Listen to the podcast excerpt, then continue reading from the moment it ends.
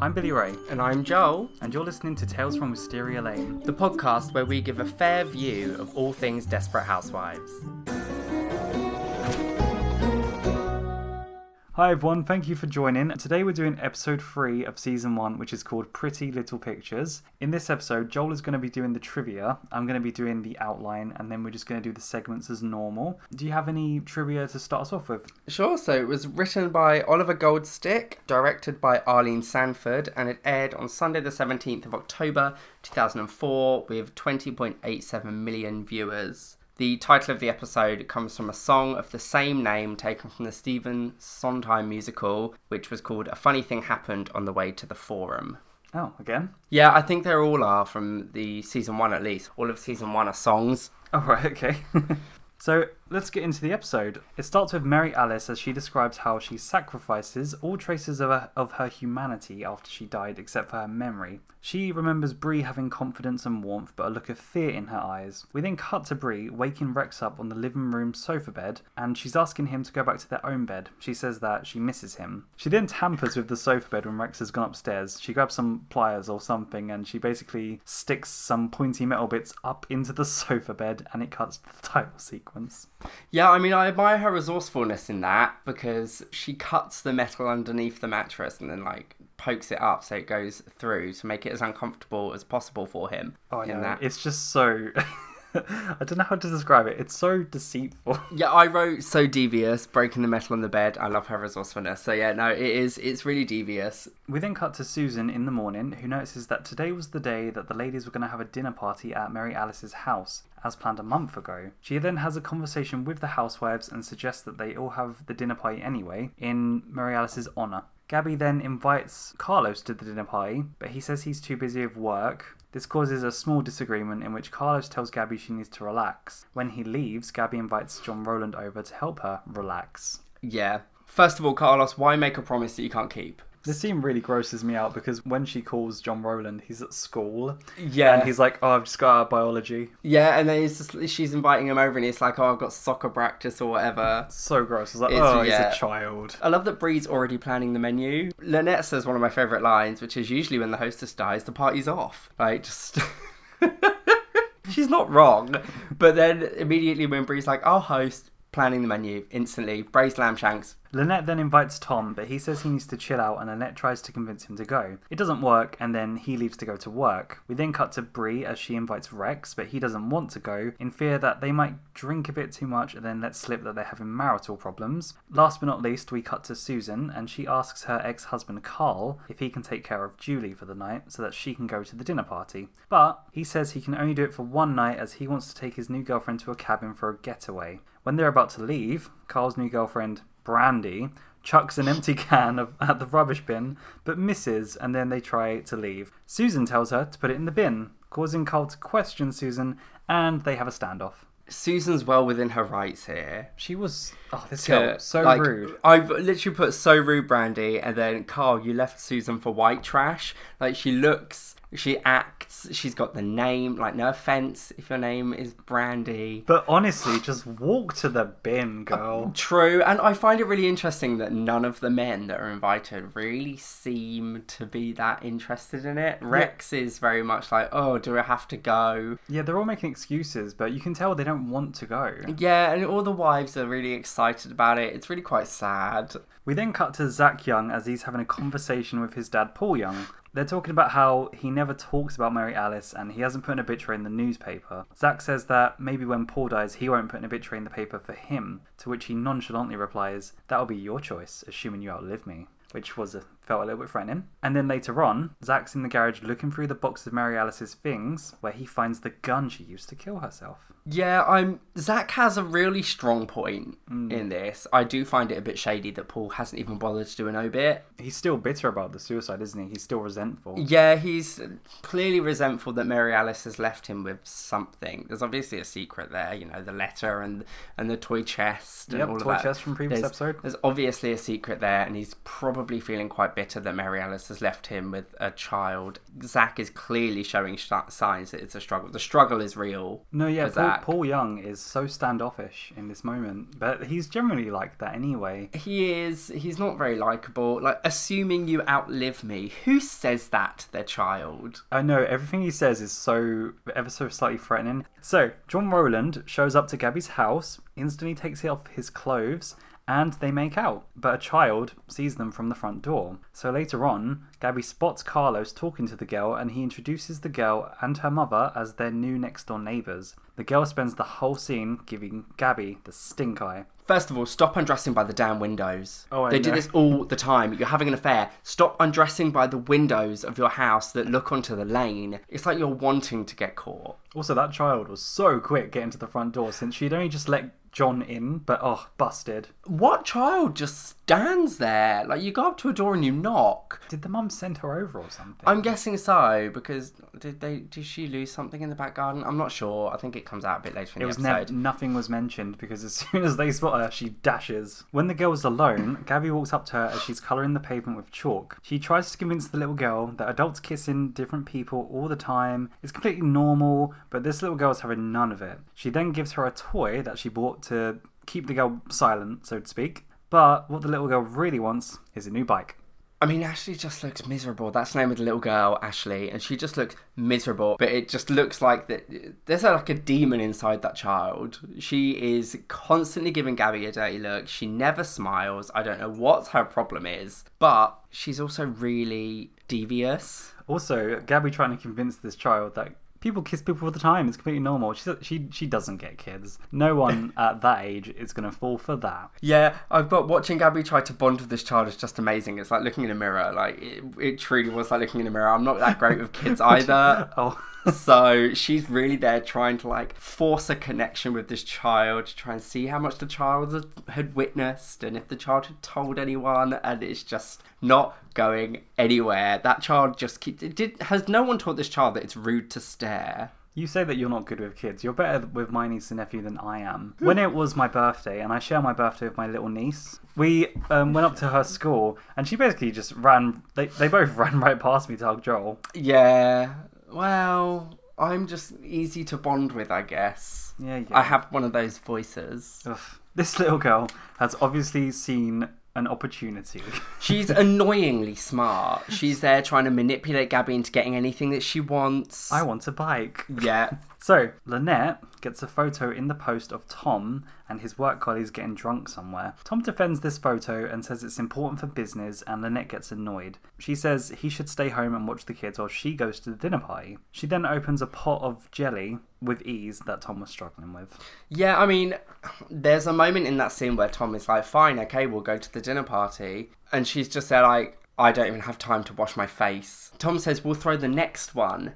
That's what he says. He's like, oh, well, we'll throw the next one. And she's like, throw a dinner party? I don't even have time to wash my face. That First is of a terrible idea. Who wants to go to a Tom and Lynette dinner party? Who wants to go to Tom and Lynette's house? No offense to Tom and Lynette, but your house is a mess. I understand you've got four young children, so it's not easy to wrangle. But yeah, let's Just let's imagine just- it. Just imagine. Hi everyone. We bought fried chicken.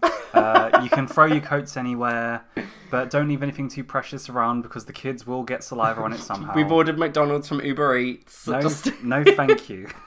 he struggled so badly with that lid, like that little Jello jelly, whatever Americans call it, lid. Lynette's competence in comparison to his, His when she incompetence. just walks up, takes the lid off, and marches out of there. But again, another reference to a photo. What the? The, the Lynette sees the image of Tom having a party with his work people, and Oh, that's yeah. what sets it off. Another that's, picture. That's another photo. Another yeah. pretty little picture. we then go to Bree and Rex's counsellor, who suggests that they should have private sessions, much to Bree's chagrin. But Rex is in complete agreement, stating that they should discuss things with the counsellor privately. Rex says that the counsellor should take a moral hardline if Rex discusses adultery, prostitution, or internet pornography.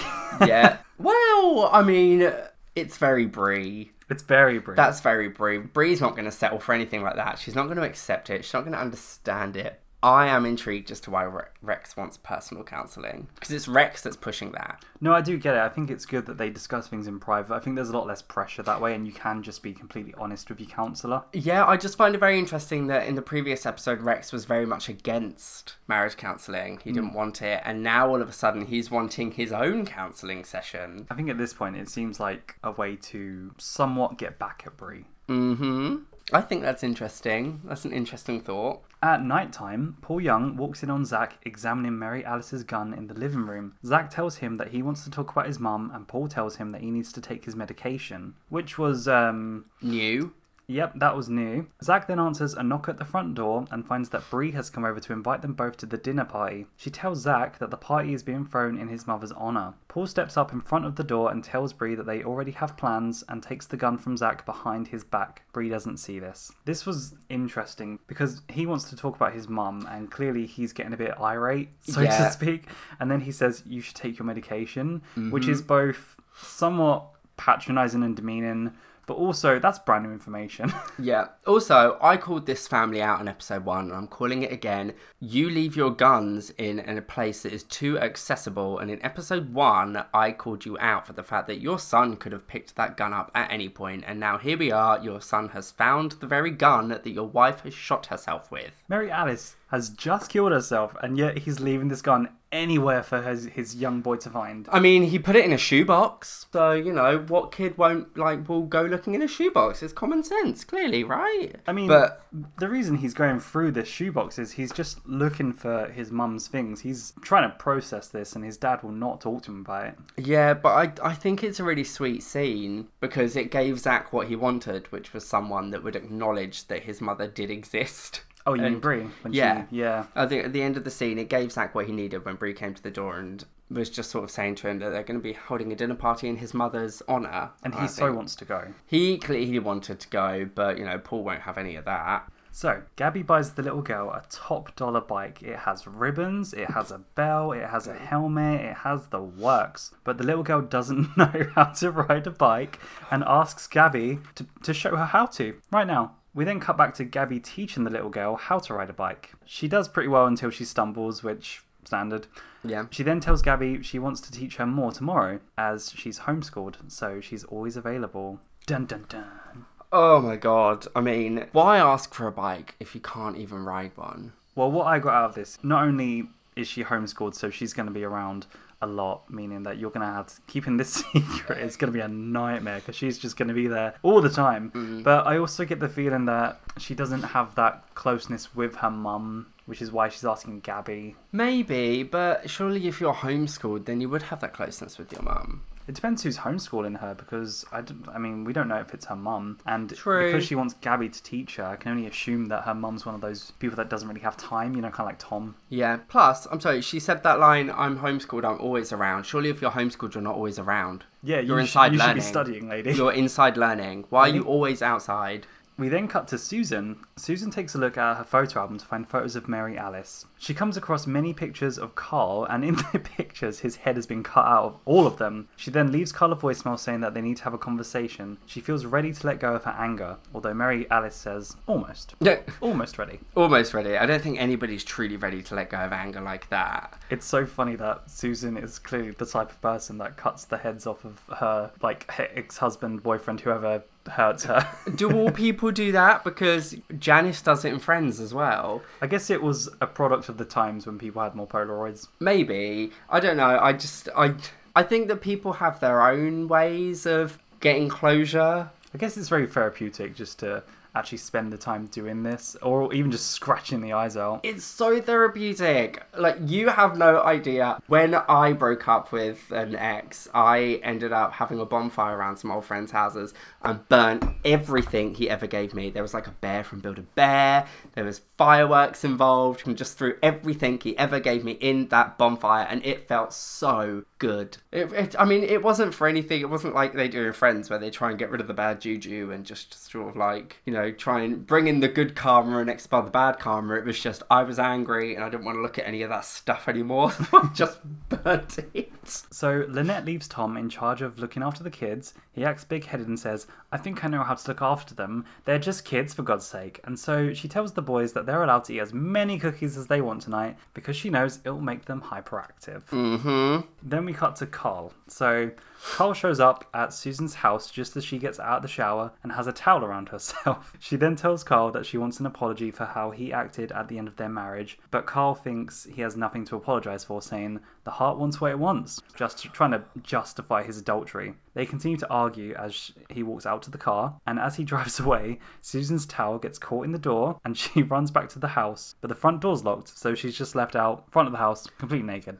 Yeah, um, this is it. This is the big scene. It was in all of the original trailers for season one. I think Teri Hatcher is is she some sort of like big sex symbol? Probably now. I think I I read somewhere. this. Well, no, I read somewhere that there was a photo of her in Superman's cape from when she did uh, Lois and Clark. oh, right. Um, yeah. That was like the most downloaded image of the year, and she was voted sexiest woman in like ninety eight, I think it might have been. I'm not 100 percent sure. I read this a few days ago and I didn't write it down because I was an idiot like that. But it was she such an iconic scene. And teri hatcher in this scene actually she was wearing underwear but she had like the sides cut out and then she had nipple tape um, and like strategic tape in all the right places as it were. But when she fell in the bush at the end of that scene just before mike finds her she cut all her legs up. So she had like blood running down her legs and things. She still continued the scene she's professional. But she nicolette sheridan who plays edie gave an interview and it was all in this behind closed doors book that i've got and nicolette relayed that on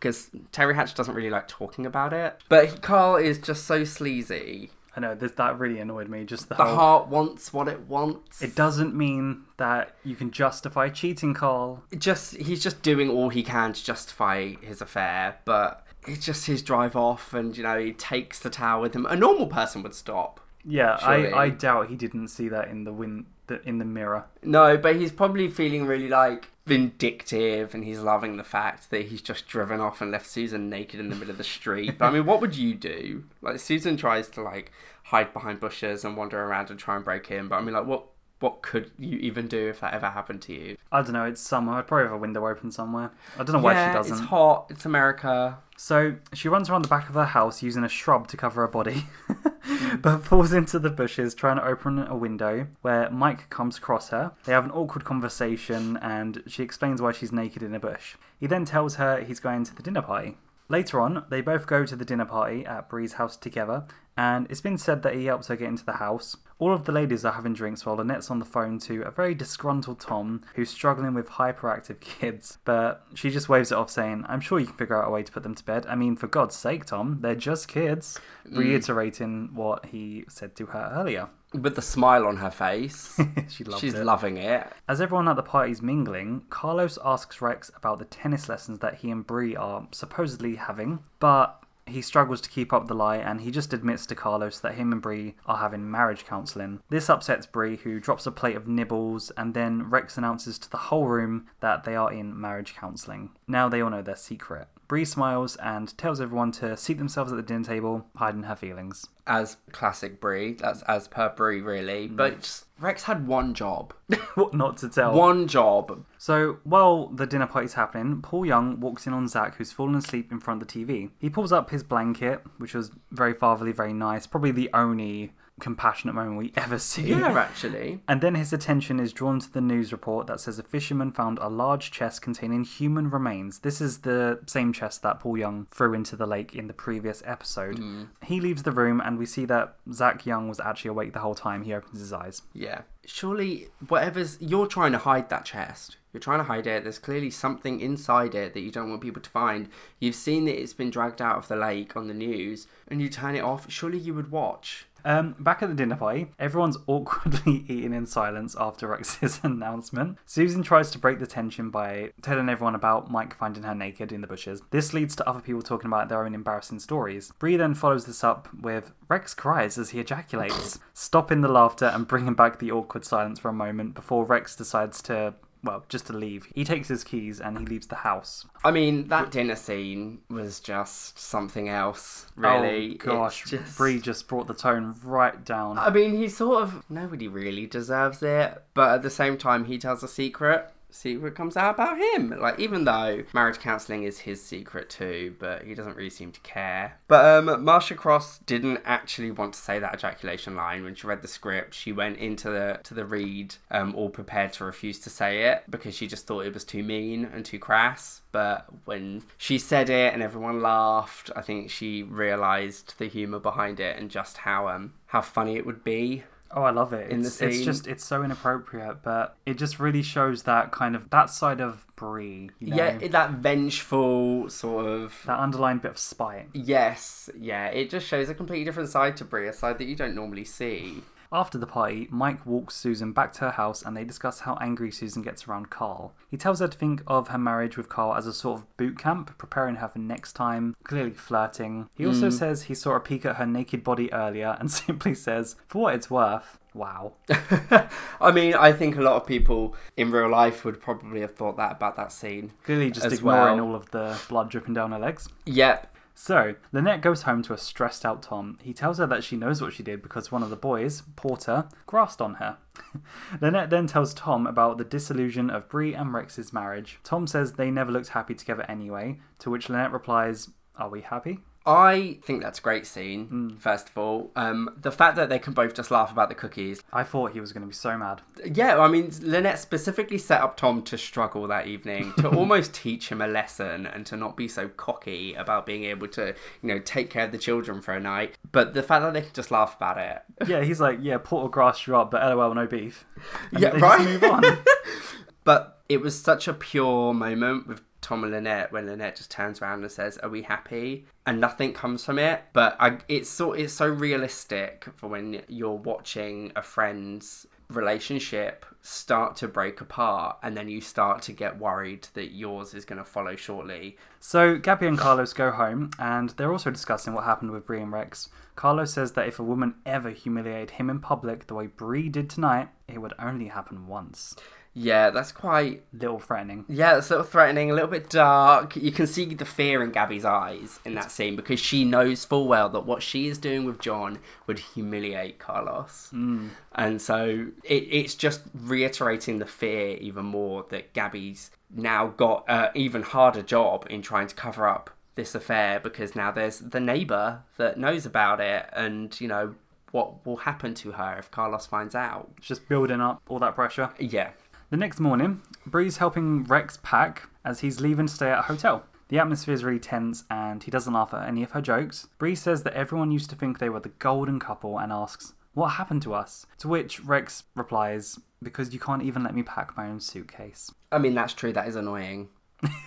what do you mean? Like, just well, it's just let the man pack his own suitcase, Bree. He can do it. He's a grown man. This man is going to a hotel. He's walking out on you right now. Let him just do his own Just thing. yeah, let him pack his own suitcase. He's leaving you. Like, just. You know he's not going to pack it right, and that's his own damn problem. But I mean, there's a there's a couple of things about this scene. First of all, we can now see that Bree can joke. She's not a robot like he's accused her of being. She can make a joke. She's only joking when she feels so awkward that the atmosphere is so tense because of something that she did. You, you awkward when Bree has to try and make a joke and, and break the ice.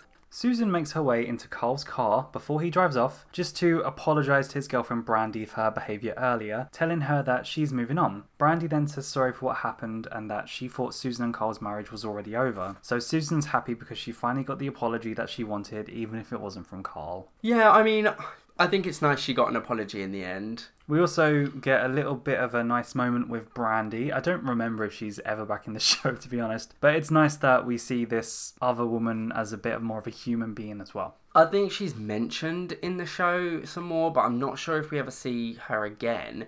But it did build upon her character a little bit. She's not just some random homewrecker now. Hmm. Like at the end of this episode, they developed it, and you know, she got to apologize and explain her side of things a little bit. And even though you haven't got the apology from the ex, you've got an apology from someone that was involved in the breakup. I think it's nice just to get the apology from the other lady as well, though, just because she had a part in ending that marriage. Yeah. But does Susan have to get in the car?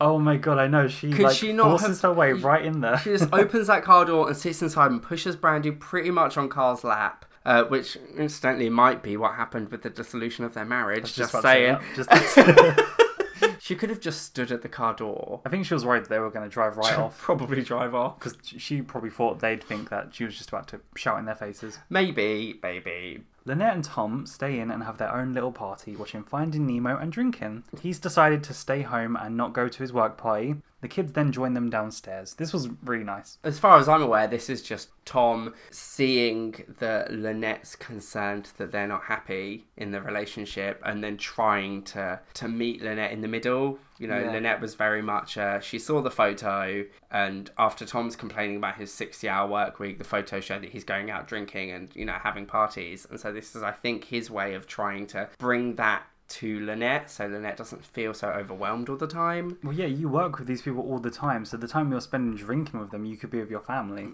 Yeah. So, nice scene, best couple so far as of yet. Yeah. Bree goes to the counsellor's office without an appointment to ask what Rex spoke to him about in their private session, but he refuses to tell her, naturally. The counsellor then tells Bree to wait so that he can quickly go talk to another client and leaves his office, where she then looks for Rex's tape, but instead finds a tape called Mary Alice. She takes the tape. hmm I mean, first of all, this is so entitled. For Bree to just walk in and be like, I didn't have time to make an appointment, Bree. The world does not revolve around you, Bree. Exactly. I understand your marriage is breaking down, but there's a, an awful lot of people in that building with an awful lot of problems. It's interesting to find that Mary Alice has a tape with this counsellor, so she was obviously going through stuff and talking about it Is to someone. just is there just one therapist in the city? like, what are the chances that Mary Alice goes to this very therapist? I guess Bree and Mary Alice have very similar thought processes about Who they go to? expense and the reviews, but yeah, so Yeah, I they've guess ended up at the same one. Yeah.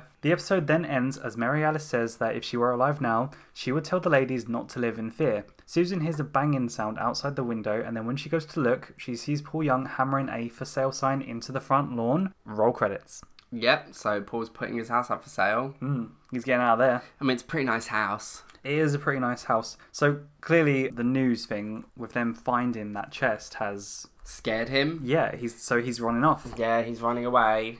We're not quite sure how Zach would take that. Yeah, I think Zach's already in a bit of a fragile state with his mum, who his dad will not talk to him about. No, and is it really the best time to move a child No, when he's already clearly going through so much stuff? it's a bit much on top It's- of the death. Yeah, it's a They've only lot. just buried her. So let's move on to the famous fashion segment, Joel. I wouldn't quite say it's famous. Not yet. Anyway, It'll be famous one day. Can you tell us your pick for the best outfit of this episode? I mean, the outfits weren't great this episode. No offense, ladies, but it will go to Gabby at the dinner party when she's in that lilac dress.